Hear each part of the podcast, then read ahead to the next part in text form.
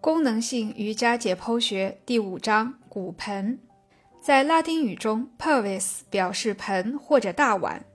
这一名称形象地表现了骨盆的形状。骨盆直到青春期才会完全闭合，闭合时骨盆两侧的骨合为一体。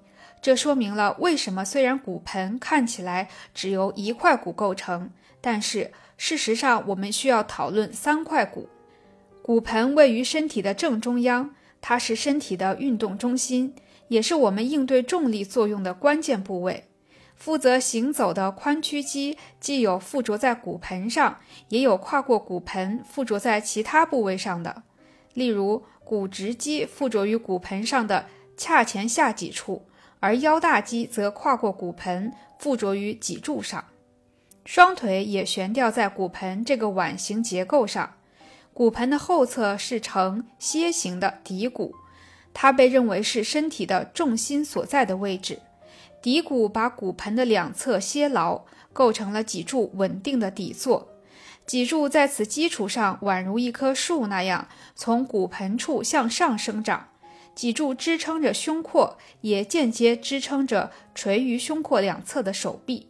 许多肌肉起自骨盆，并向上和向下延伸。竖脊肌及脊柱两侧的粗大肌肉沿着躯干背侧向上延伸，而腘绳肌则沿着腿的背侧向下延伸。